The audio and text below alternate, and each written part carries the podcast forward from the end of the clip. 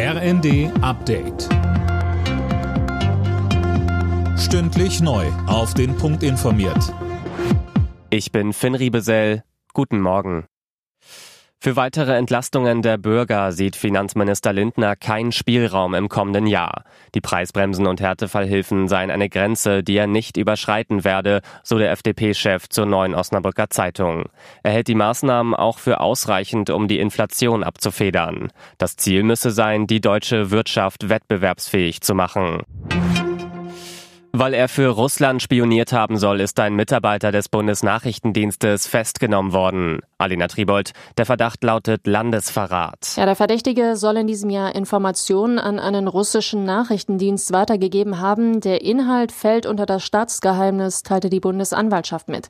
Details will sie nicht bekannt geben. Der Mann war schon am Mittwoch von Spezialkräften des Bundeskriminalamts in Berlin festgenommen worden.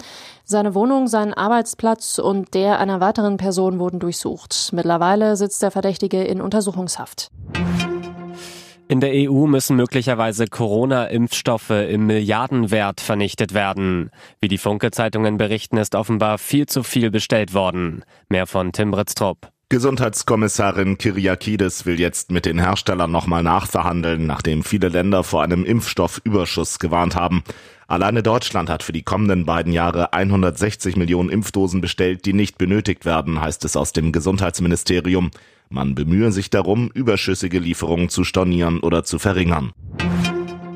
Gesperrte Straßen, tausende gestrichene Flüge in den USA und das kurz vor Weihnachten.